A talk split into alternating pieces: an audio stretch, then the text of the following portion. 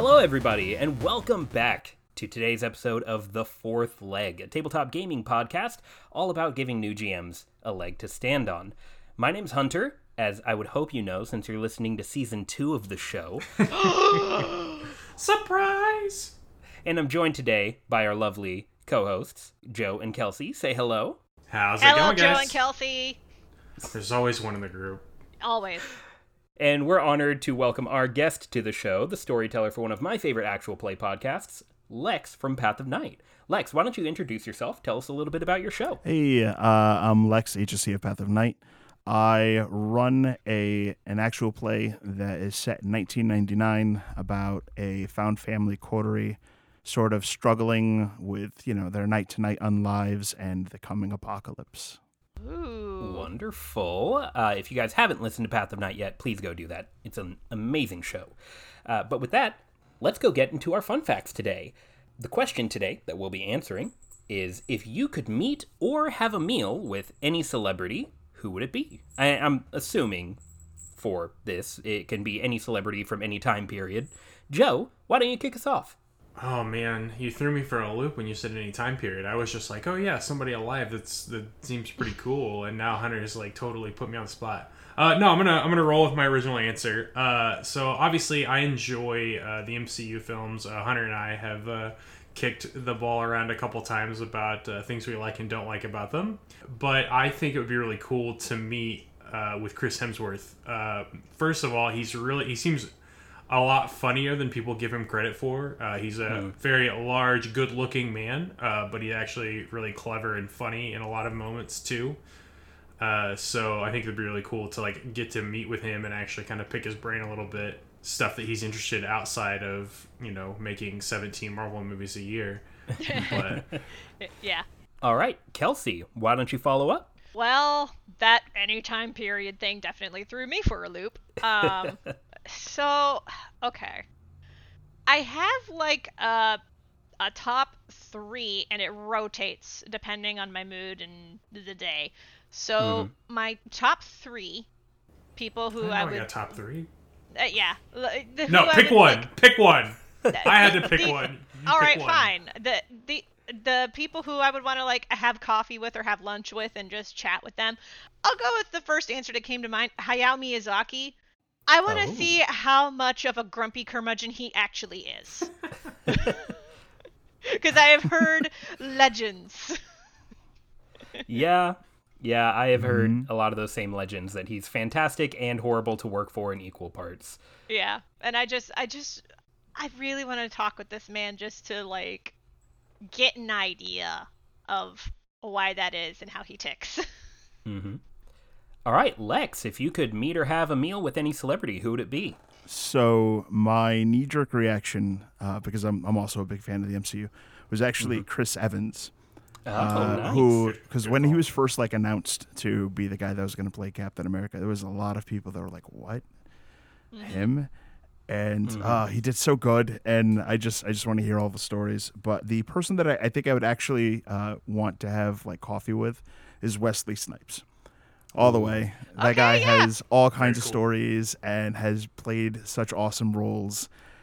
And I mean, obviously, he also did Blade, and you know, I'm a big fan of that. So uh, I would have to, I'd have to pick him. Uh, he was also in, uh, believe it or not, he was in this little movie uh, called To Wong Foo. Thanks for everything, Julie Yep. Newmar. That movie was my childhood, so that that's how I know him.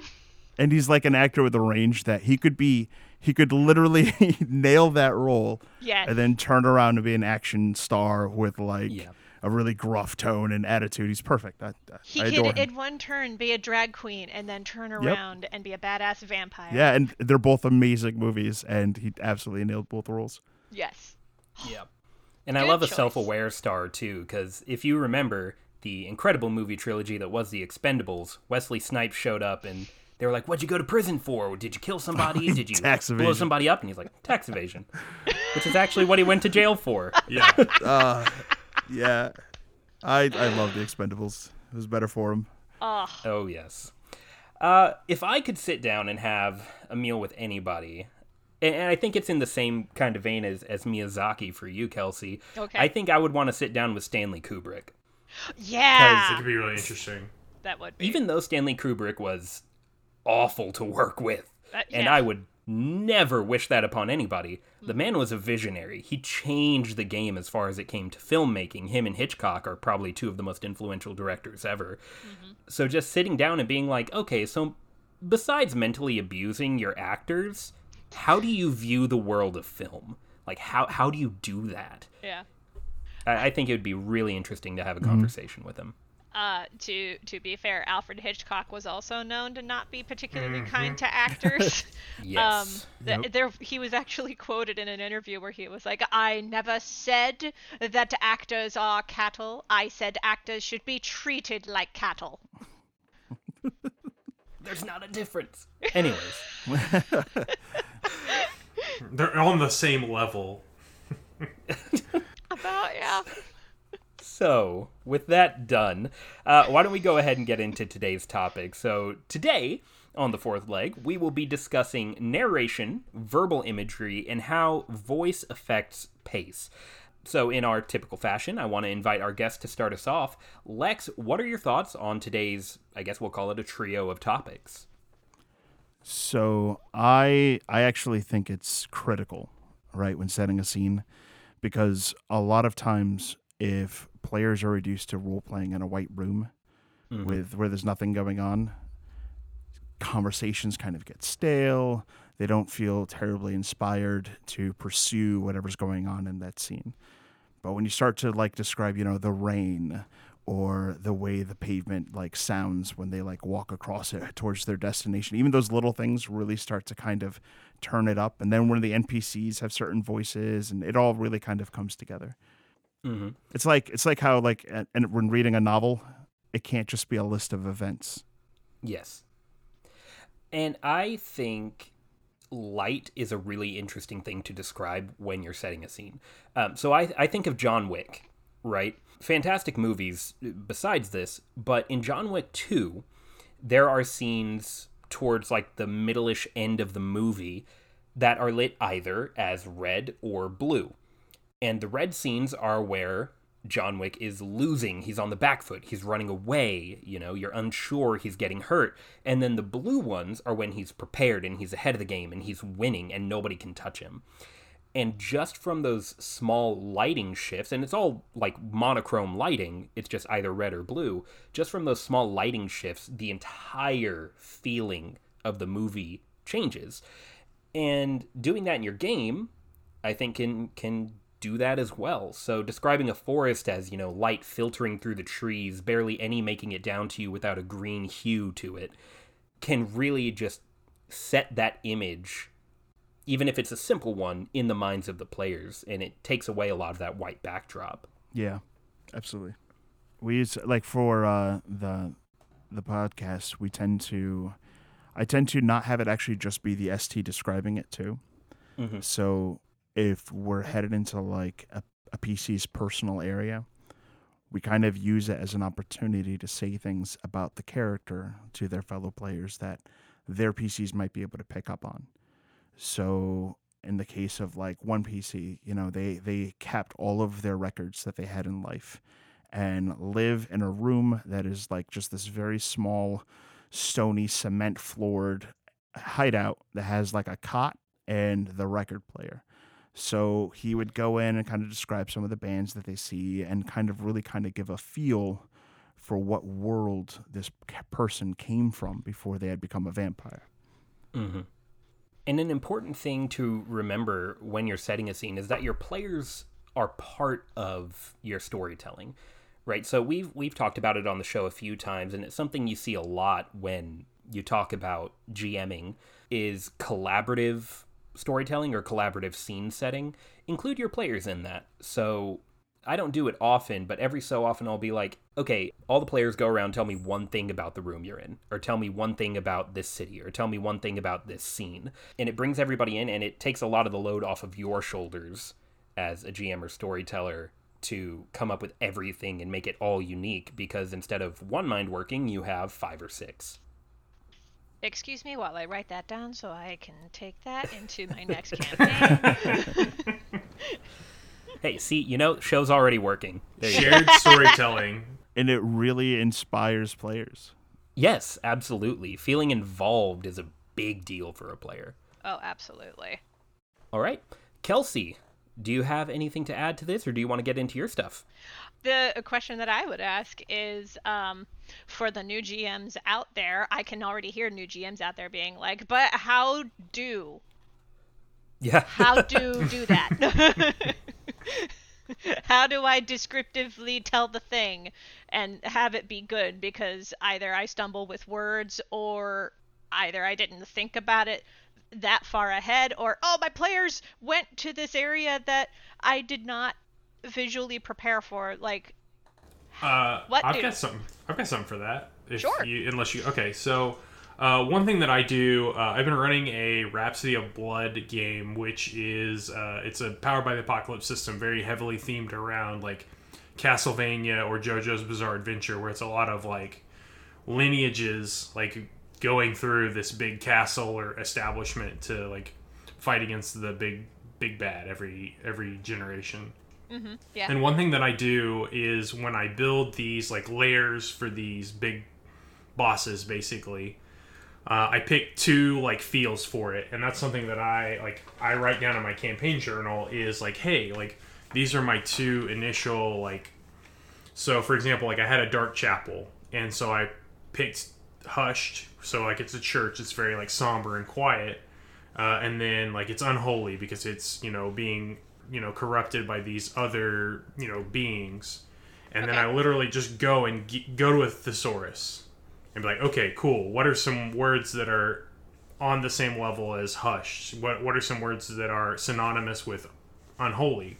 So that when you're describing these things or you're trying to answer a piece you know a player's question you can use these other words. Like you can have a cheat sheet of these like you know five to ten terms for each one. It's like hey you know what do i see? Oh well you know the altar looks you know corrupt and depraved as you know they're praying before it. Like you can speak to those things and literally it's you know a minute or two of prep work as you kind of just double check some synonyms. Like it, it's it's really easy prep work but it, it helps you in the long run because you're not just saying dark and spooky over and over again. Uh, confidence is actually a huge thing. So, like, you know how you mentioned that if you stutter or have get worried that you're not going to convey a description right, you kind of have to recognize that the players at your table have made the effort to be there because they're excited to hear your story. So, so long as you sound like you're having a good time and you are painting a scene and you are uh, you feel like you know evocative they're going to eat it up you know you can you can describe them they're coming to like you know the corner of, of a sidewalk. And if, if you sound excited to describe like the cars stop coming by or the way people are looking at them awkwardly from across the street or the way that like you know the clouds seem to be like darkening and there's this rumbling noise that they can now hear overhead they're going to eat it up. So like don't be afraid to add a description. And so long as you're having a good time that's going to come through in the description they're going to enjoy it mm-hmm. Yeah. And I think that if you aren't practiced in using very verbose language, right? It doesn't need to be super complex SAT words that you're throwing out all over the mm-hmm. place. Two things that help me a lot when I'm improving descriptions are simplicity and contrast, right? So Okay. Keeping words simple and then how does this place contrast from the last place that you came from? Uh, so let's take a sci-fi setting for example. okay You're in uh, a very far future, like Meet the Robinsons, bright and poppy and uh, pastel overground, right? You're walking around the city and everything is beautiful and clean. And then you have to go into a cellar or a shop. The passing of that threshold can be marked by the stark contrast of the outside versus the inside or the overground versus the underground. So instead of bright and poppy and pastel, you go down into this sewerscape or you go into this dingy bar and you describe things as bleak and rough and the smell is different you know just those small things here and there and it doesn't need to be like oh the gravelly texture under your fingers as you run your hand down the stone wall. It can just be it's grimy um, you see moss coming up the walls and you're in a sewer right? And Yeah. that is enough contrast to set the top apart from the bottom or the previous away from the current because people know what a sewer looks like. So you don't need to describe what a sewer tunnel looks like. Right. it's it's kind of known language so you need to describe what sets it apart from where they just were rather than a deep detailed description of how a tree looks right? Mm-hmm. Yeah.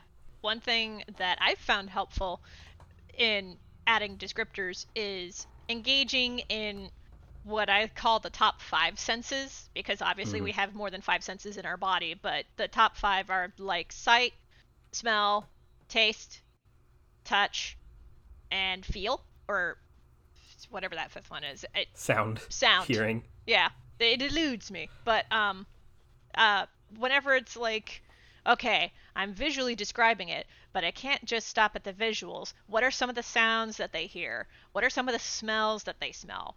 What does it feel like as they're walking? What's what sounds are coming underfoot? But also what does the ground feel like in the campaign that I'm running right now, I like to kind of mess around with the players' uh, sensations in one particular area, which I call not, which is the space between worlds, because not is a, a creative void where anything is possible. So, like, I can describe it as the ground looks like pencils with their points pointing upward, but it feels like you are walking on plush carpet.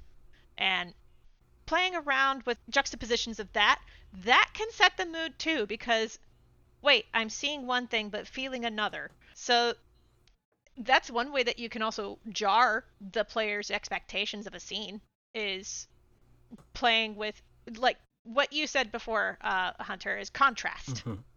yeah I tend to so that's actually like perfect for when describing some sort of like supernatural event, Mm-hmm. right? So like when when characters head somewhere that's not like uh, something that they're overly familiar with, whether it's you know another dimension, another realm, or uh, you know deep underwater. Mhm. Uh, I really like to denote the specific absence of certain things that they might notice. So, for example, if they go into an area, they might not hear anything. Like sound just doesn't seem to travel here. Or I'll lean on like a sixth sense. Like so, like if if they go into like a corrupted cathedral, I might specify that they get these chills up their spines as they enter, or that this place feels remarkably cold despite it being like a summer day. And it kind of gets the point across without having to be right on the nose about it. I don't have to be like, this place is bad. Mm-hmm. Instead, Yeah. instead I, I go into description on you know how it feels, Yeah. what it's like. But you can keep it just vague enough that you don't have to elaborate on it, but they get the mood. Mm-hmm. Right, and their imagination will just kind of backfill the rest. Yep. So that is that is something to note too. Is sometimes you don't have to go into overly flowery descriptions. Sometimes if you set the mood just right, the players can fill in the gaps for you in their imagination holes. Yeah, and it can be important to pacing too. You don't want mm-hmm. to over describe every single mm-hmm. room because then they're not actually getting to the point where they're playing the game. Yeah. Yeah. Yeah, they get worried about what's over there in the corner. Oh, that that sounds important. He described it. It must be it must be meaningful. Mm-hmm. No, no, I was Yeah. just painting a picture. Just thinking about the chair incident from Critical Role Campaign 2, where they go into this scene where like everything is a disaster, but there's one perfectly placed chair in the middle of the room, and everyone spends about 20 minutes over analyzing this chair. yeah Yeah, because the description was put there. Why is it important? Mm-hmm. And I think something that can help with that a little bit is I, I don't know quite the right term for it, so I'll use like overarching description and then specific description, right? So let's say you go into a factory. Mm-hmm. A factory is going to have a certain aesthetic to it. So when they first enter the factory, you can take a little bit of time describing what is the aesthetic of this factory. That's going to be your overarching idea, right? So the factory is a lot of gray, and you know there's a lot of warehouse noise going on. Um, all the doors are swinging doors, and that's going to be a consistent follow through in pretty much every room that they do. So you don't need to describe the factory noise in every room anymore. You don't need to describe the grayscale in the room anymore. But when they get into the individual rooms, all you have to describe is what makes that one different. So you enter into a hallway, you do your overarching aesthetic description. You go into an office, what's different about it? There are desks, there are rolly chairs, there are a couple of computers that are about eight years out of date. You go into the next room. Oh, this is the warehouse room. There's a bunch of machinery moving around, etc., so on and so forth. But you never have to describe that overarching description again. You don't need to describe the noise or the cacophony of sounds that are going on in every single room. You just need to describe what's different about this one and the next one. And that can help out a lot to avoid the chair scenario where you're over describing everything. It's a real thing. You know, there's there's an aesthetic that's already kind of set that when you were talking about overarching, I was like, uh, is the word you're looking for like umbrella description? Yeah, actually, that works. that works great. All right, Joe. I so we have a note sheet, and Joe has a lot of notes, and I'm excited to hear about them because Joe always says things that make me think a little bit harder about a topic. So, Joe, I invite you, please, with no pressure at all. I'm unnecessarily complicating things. So obviously, setting the tone uh, early on is important. One thing that that hits me. Uh, so when we were told that we were gonna have Lex on the on the show, I did uh, go uh, listen to some Path of Night, and it's uh, very excellent. But they they kick the show off every time uh, by talking about that they've had a discussion as a table and that they they these are the things that are going to be in their game. These are the tones that, that are going to occur. And you have to talk about the tone uh, before you even really like build characters if you want to be successful. And that kind of ties back to our session zero episode where you want to help people be successful. You want to help yourself. You don't want a bunch of slapstick comedy characters. You don't want to run a d&d game for the three stooges when you're trying to play the next game of Lord of the Rings. Like, have some examples of where you want to go with the game. So, you know, is your Monster of the Week game going to be Scooby Doo, Buffy, or Supernatural? Like, what stage of the game are you at? Like, because you guys could have, you know, a very serious system like VTM, but you could play a very slapstick game if that's really what you wanted. Like, that's not really what the system is there for, but like, it's all up to your storyteller and your players to tell whatever story you want obviously jokes are going to happen. We're all uh, you know about 13 years old internally uh, so we're going to make some kind of ridiculous joke at the game. You put too much stock in me. I am 12 on the inside. You know what? I that is totally acceptable. Uh, we're all going to make ridiculous jokes in the middle of the session. Uh, it's just our nature as, as role players uh, I actually had a game of Pathfinder where we were all like really working hard to be like super straight faced as our, our GM went through this big long like monologue box text. And he mispronounced silence as sirens. And we all so we we all did pretty good but one of the guys behind us was painting and he's like sirens and he kind of like chuckled to himself and we all just lost it uh, like it's gonna happen you're gonna have those moments where you lose it but like mm-hmm. get it out of your system and then get back to whatever frame of mind you need to be in if you're telling a very serious story then you know get it out of your system and, and move on mm-hmm. as far as like throughout the game. Uh, Lex already mentioned like having like specific voices and accents if you're comfortable. Like that's not for everybody, and I totally understand that. It can help, you know, if you're dealing with a gr- uh, kind of grumpy, rough merchant, like having kind of a very gruff voice is is great. Uh, if not, you use your volume or describe their mannerisms. Like, are they a very like active and emphatic talker, so they use a lot of hand motions and things like that? or are they very like calm and demure and so they just speak as they need to in order to get their point across kind of just you know bring the group in like get them along for the ride yeah so for establishing themes and moods one of the things that i experimented with and actually found a lot of success in was i kind of gave the overview as to what the game was going to be like. And then I made a list of character tropes that I wanted featured in uh, the game. So I wanted there to be like one character that's specifically considered the rowdy one. I wanted one character that was specifically kind of a calm spiritual personality. And I just I I made like 12 of these. And then I handed them to the players and I was like, "Hey guys, I want all of these in the game. But as you make your characters, decide who wants what and that will be your thing." And what I did was I used those to kind of create moods during individual scenes. Mhm. So if there was like a rowdy character, I would describe like some sort of noise and an argument in the scene, kind of giving them an opportunity to go over and interact with it. And it sort of creates the back and forth even before the first session. And I I cannot recommend it enough. It, it does definitely uh, come across like I not I didn't know that, but like having listened to several episodes and now knowing that it, it definitely comes across and it's very well done. and tropes aren't aren't a bad thing. A lot of people have this misconception of tropes in well in media, but at tabletops too, tropes aren't necessarily a bad thing because tropes bring an essence of familiarity to a scene, right? So Tropes work for a reason.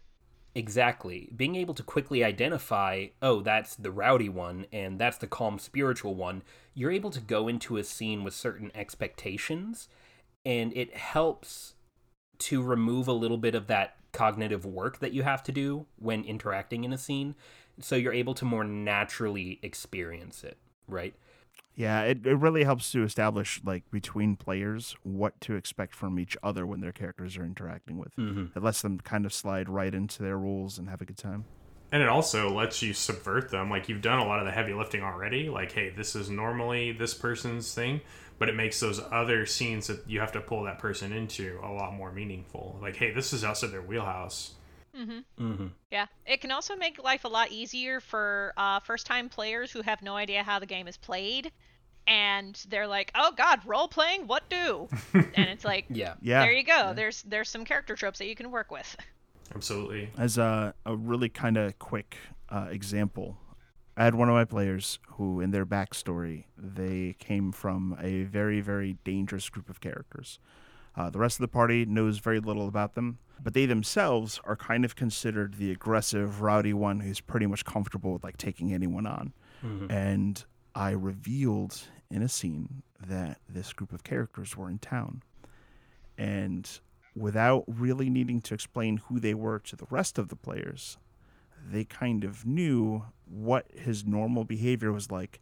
So when he turns to the group and is, you know, sighing and says to them, "I have, we need to go. I have, I have a bad feeling about this. I'm really worried," and all of the characters start looking between each other, and they start getting this like sinking feeling, and mm-hmm. then the characters kind of back off, and it really creates this a good, good dramatic moment. and, and that's the essence of drama at the end of the day right? Is your expectations not being met. And, and that's what drives drama forward in any kind of media. So we went with the john wick example earlier mm-hmm. right? You've got the blue light you've got the red light the entirety of john wick 1 was john wick being a badass and being untouchable so in John Wick 2, when you have him on the back foot, it's this dissonant moment for the viewer and it gets your heart pumping a little bit. It's the drama of the scene is oh shit, this untouchable dude is now suddenly brought down to the plane of mortals, right?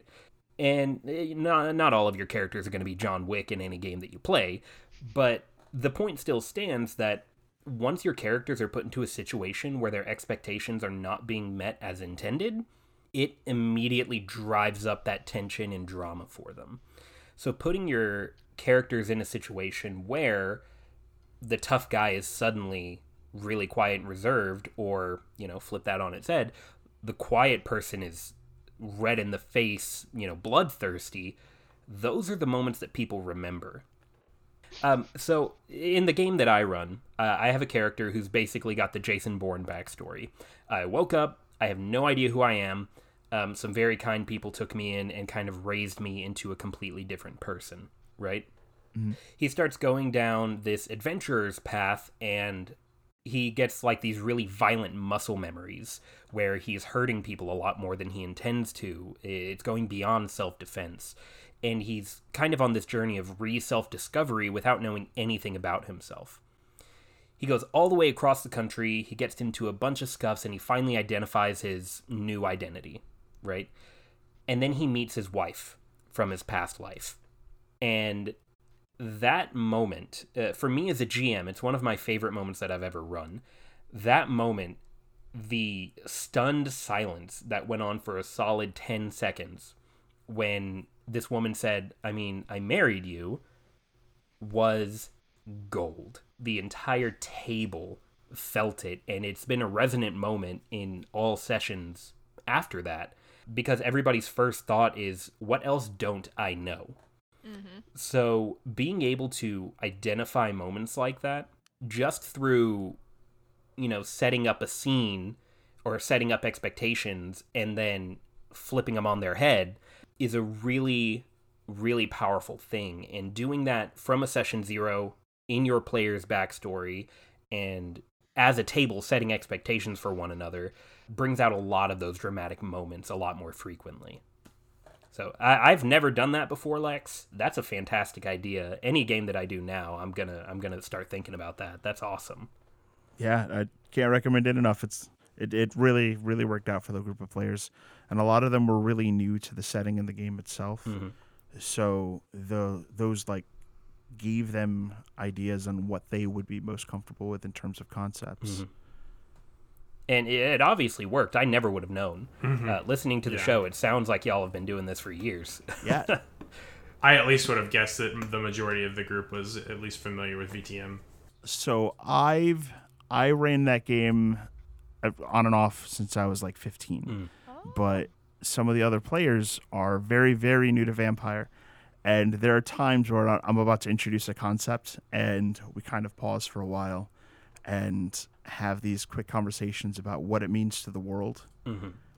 And then we jump back into it and it ends up actually being sometimes them explaining it uh, for listeners.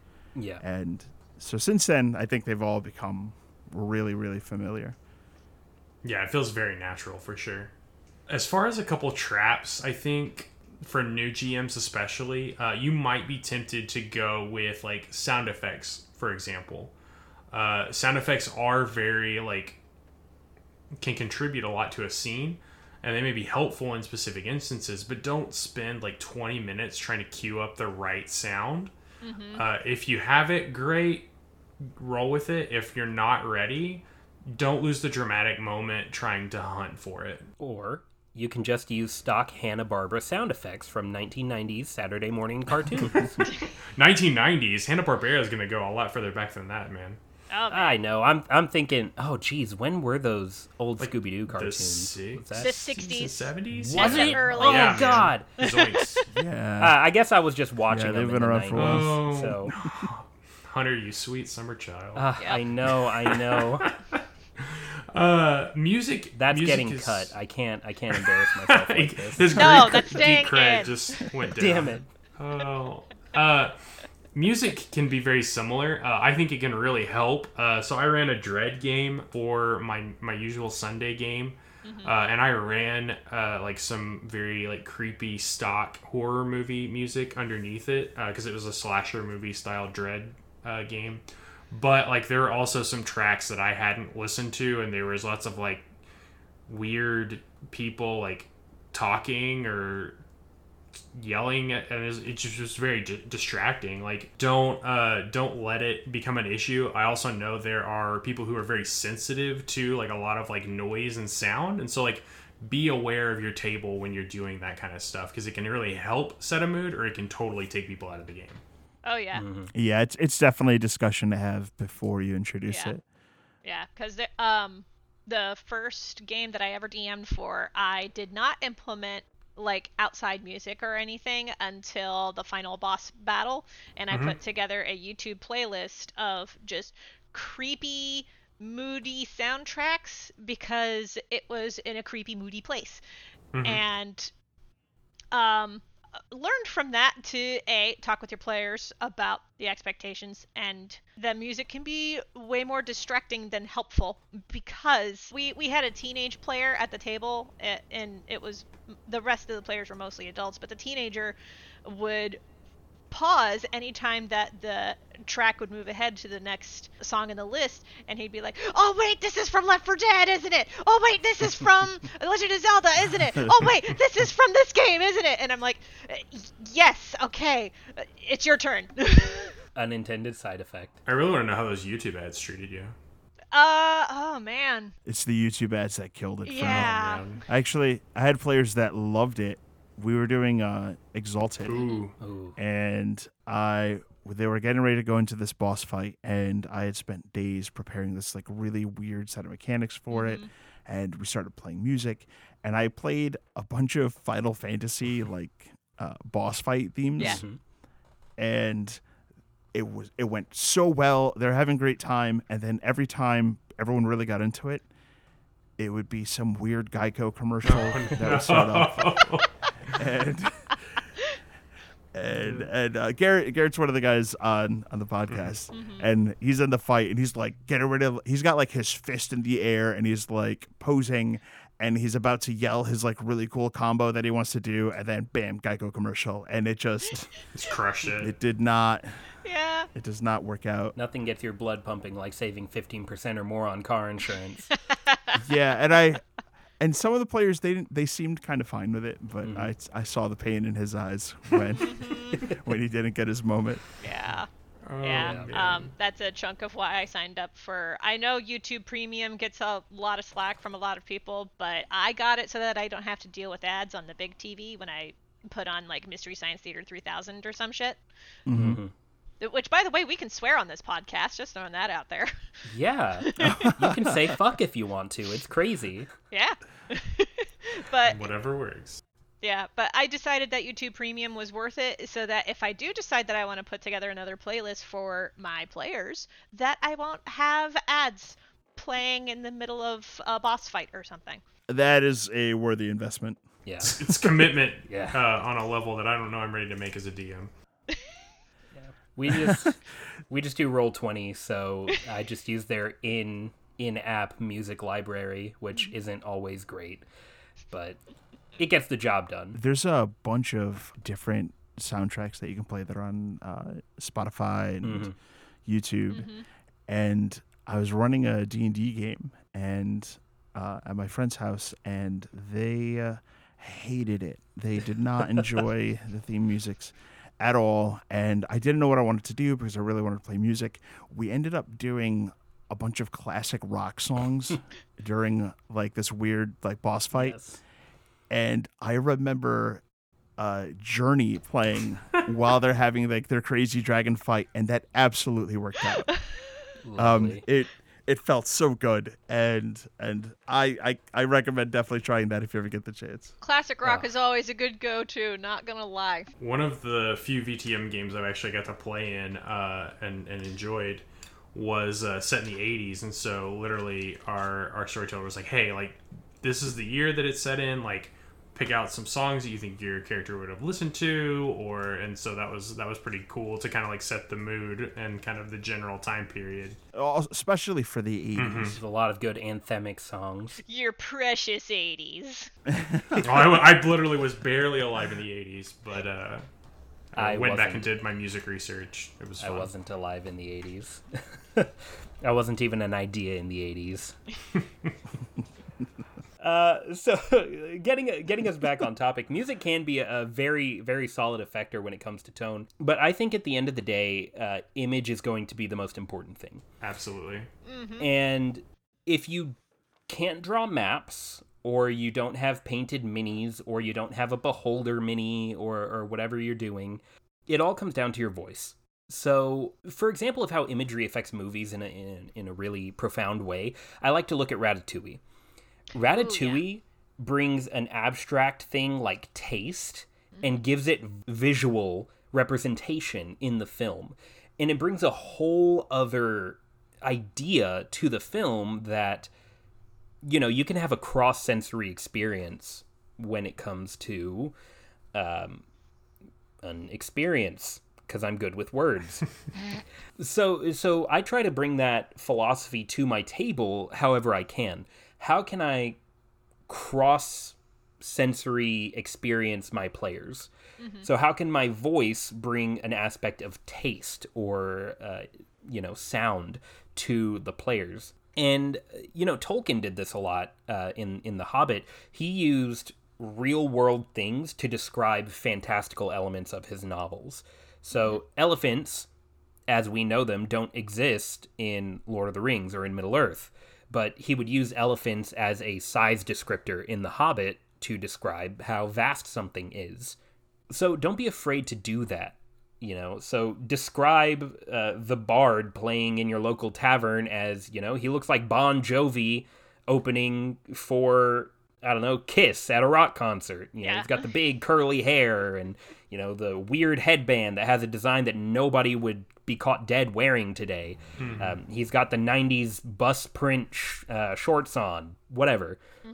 Use real world items to describe things in your world just to give, you know, I've mentioned it a couple times, that essence of familiarity to your players. It's going to bring them more presently into the world and it's going to give them something to latch onto. Like, hey, I know what that is without being too distracting. And if your game's a little bit more lighthearted, you can make it a little bit goofier and then it brings that kind of lightness to the game too. But using those cross sensory experiences are really important. If you describe something as tasting like, you know, fantasy name fruit, nobody knows what fantasy name fruit tastes like. Mm-hmm. Mm-hmm. So give them something like, you know, it tastes like an apple dipped in honey. Something really simple, something people can relate to. Yeah. Another big part of that, though, is word choice. Shit isn't always a good describer for something that smells bad. You know, there there are a lot of different things that smell bad. Yeah. Don't describe them all as smelling like shit, otherwise your world is going to smell really shitty. Yeah. Uh, like a garbage disposal drenched in leftover potatoes. There you go. It's very specific. It is very specific, and it is totally not something that happened in my apartment the other day. I was gonna say, Kelci, is your garbage disposal working? Do we need to call the maintenance man? I actually don't have a garbage disposal. Well, there you go. That, that's why your sink smells like that. What did I tell this is further evidence that Ohio doesn't really exist. It's just the it really doesn't. out there. It's just a figment of everyone's imagination. That's why everyone's trying to run away. It's right next to Springfield. In fairness, my sink smells better now. I cleaned it. Good. I'm Nailed proud of you, Kelci. Good job. I had two adults. So, varied description is, is always going to be a good thing because that brings just that small bit of contrast. If you always describe something the same way, uh, if you always describe different things the same way, everything's going to come off the same to your players. So when you're using verbal imagery, again, it doesn't have to be super complex or verbose, try not to recycle the same two or three descriptors. Try to diversify a little bit. In things like D&D or a Star Wars setting, it's a little bit easier because you can be like, "Oh, instead of a human, I've got a Drell." That's a Mass Effect thing, not Star Wars. But- I was about to say, like, I don't really watch Star Wars, and even I know that's not a Star Wars race. instead of a human uh, playing music in your Star Wars cantina, you've got a Twi'lek. Instead of you know a elven bard, you've got a dragonborn bard in D and D. But in something that's a little bit more less fantastical, something like a um, like a vampire, the Masquerade, which is set on Earth in relative to present time, you have to kind of reach out a little bit more and find those different descriptors uh, wherever they are. So lists are great, guys. lists are a great thing. I have so many Excel sheets with just descriptors and names and uh, locations for me to pull from at any given time. And that's not a bad thing. Don't feel bad for using the same thing, just don't use it every single time. Um, and your players are going to do a lot of the legwork there too. They're not going to imagine the exact same place every single time unless you describe it exactly the same every single time. Yeah. So differentiate, some minor details here and there are going to go a long way towards your player's idea of the world around them. Yeah. Um, so, a good example of this for Halloween, I ran a horror game in a free league system called Vaesen. I'm probably butchering that pronunciation. Uh, v A E S E N. It's a Swedish thing. Oh, I don't. okay. I don't speak Swedish, but it's basically a monster hunting game, right? And it's supposed to be very gothic horror. So I was like, okay, how am I going to bring these horror elements into a castle? Well, I don't waste my time describing castle because people have an idea of what a castle looks like. So I'm like, you're in a castle. It's made of gray stone. Uh, you go inside. Everything's really dusty and dark. Okay, job's done there. That's our umbrella description. So how do I bring the horror elements into it? I didn't at first. I let them explore the castle as it was. It's a dusty, decrepit castle. There are, uh, you know, dead cor- er, dead corpses. There are corpses, which are typically dead, all around the castle, covered in dust. They've been there a while. Doesn't look like they've been moved. And then they go into the cellar. And as they walk into the cellar, you know, they're running their hand along the walls because it's really dark. They're walking by torchlight. And then they feel dampness on the wall. And the texture changes. And the smell changes just a little bit. And then they hold the torch up and they are inside of giant beast that is fused with the castle, literally walking down its throat. And allowing them to experience the mundane and then bringing them into just this it's pink and fleshy instead of gray and stone completely set them off mm-hmm. it's mm-hmm. just one or two quick little changes into something unnatural can go a long way towards changing your entire idea of the world around you as a player so as a gm don't be afraid to make those minor changes. It doesn't need to be, you know, completely different than the world around them. It can be just one or two teeny tiny changes from healthy trees to rotten trees or from, you know, a clean house to a dirty house. That brings a completely different idea of the world around them uh, to the player's mind. Yeah. I would like to add too that I'm looking at my browser and I have a little tab bookmarked for describing emotion, which I saved that because I can have a hard time reading social cues sometimes, and I sometimes cannot tell if somebody is just embarrassed or if they're sad. And sometimes just describing that can be difficult. So and and also just thinking about some novels that I've read where it's like, oh, so and so turns red in the face, and it's like, okay, but that's overly cliche. We've heard that descriptor for somebody being embarrassed before. How else can people show embarrassment? Maybe they don't make eye contact. Maybe they start flustering over their words, uh, stuff like that.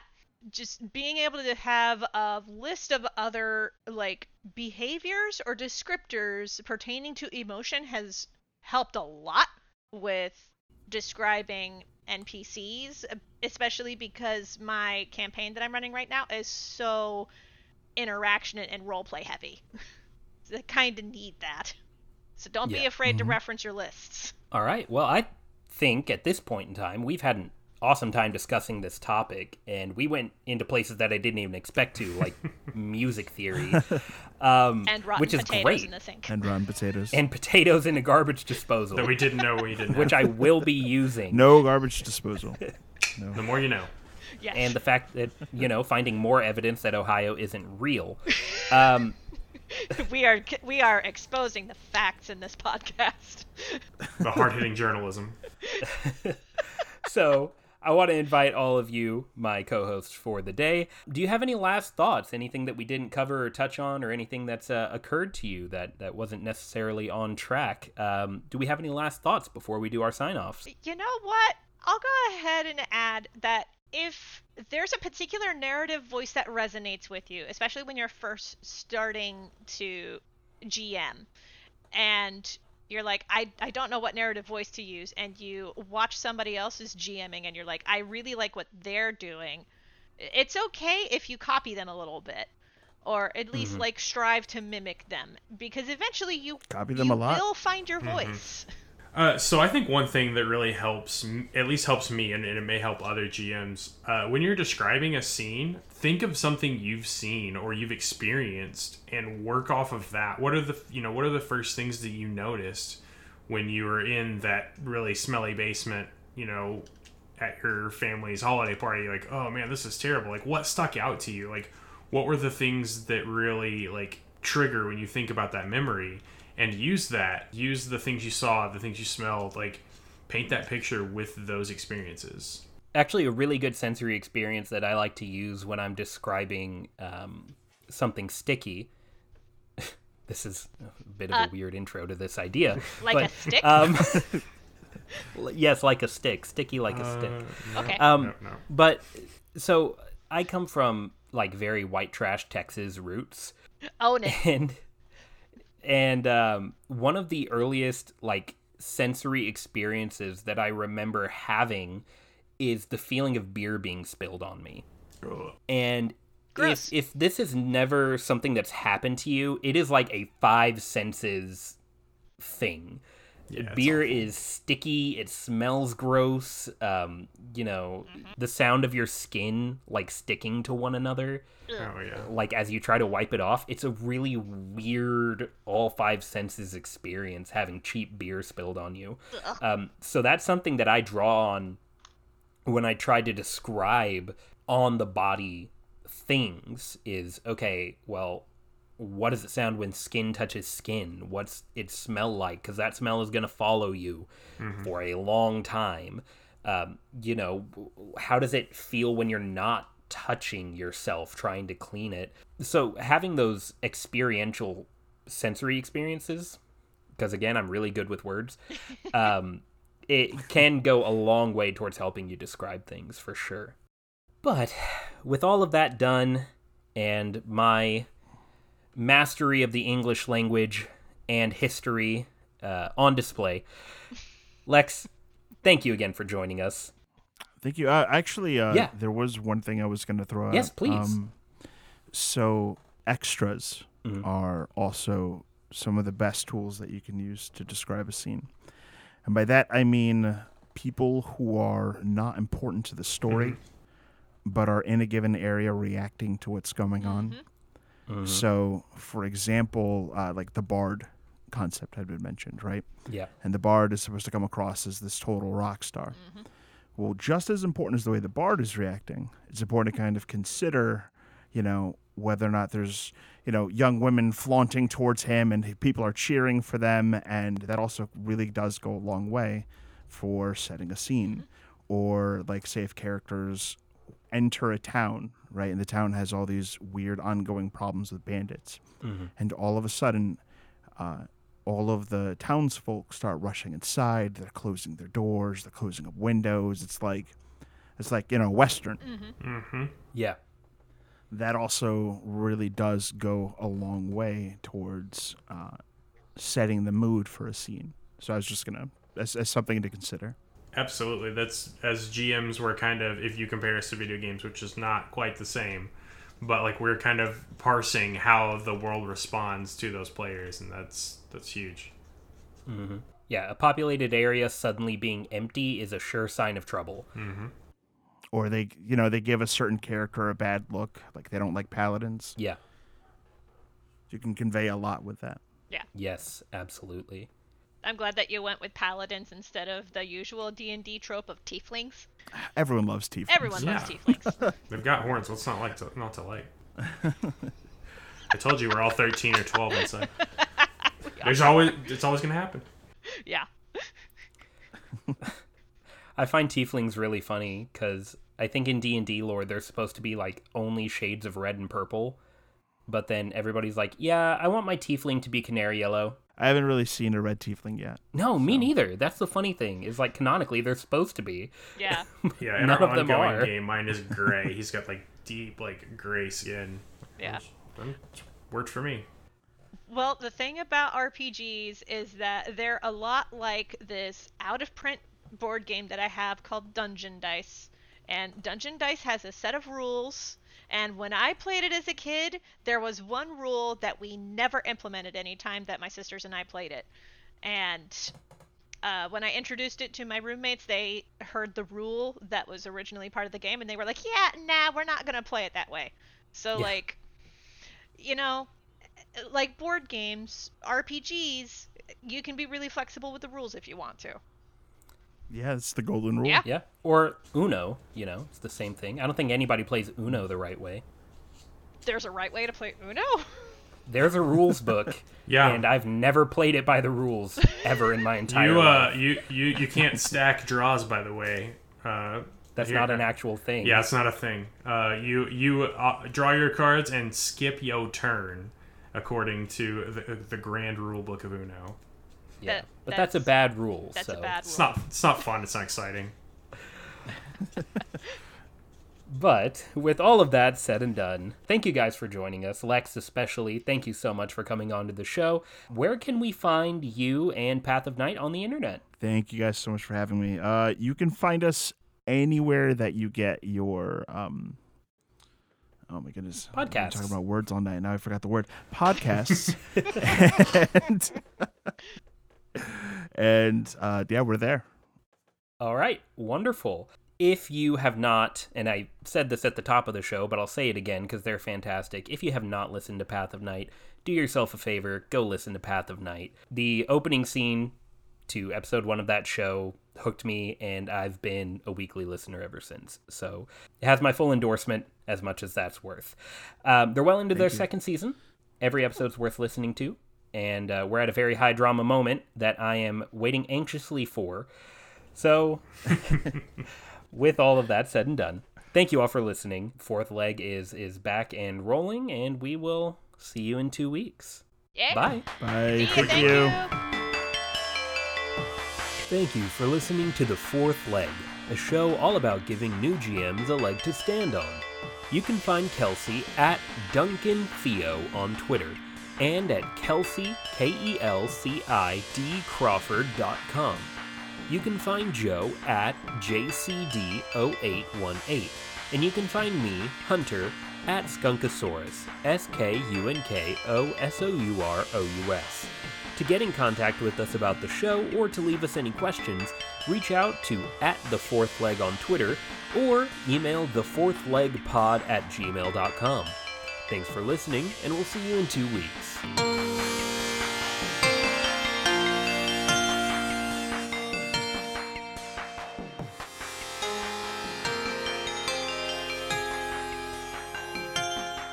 But, you know, 80s songs like, you know, NSYNC and Backstreet oh, Boys can no. definitely set a scene. so. Oh, no. Hunter, you and you and your your time bias are That crushing one me. was intentional. Oh that one was God. intentional, listeners. God damn it.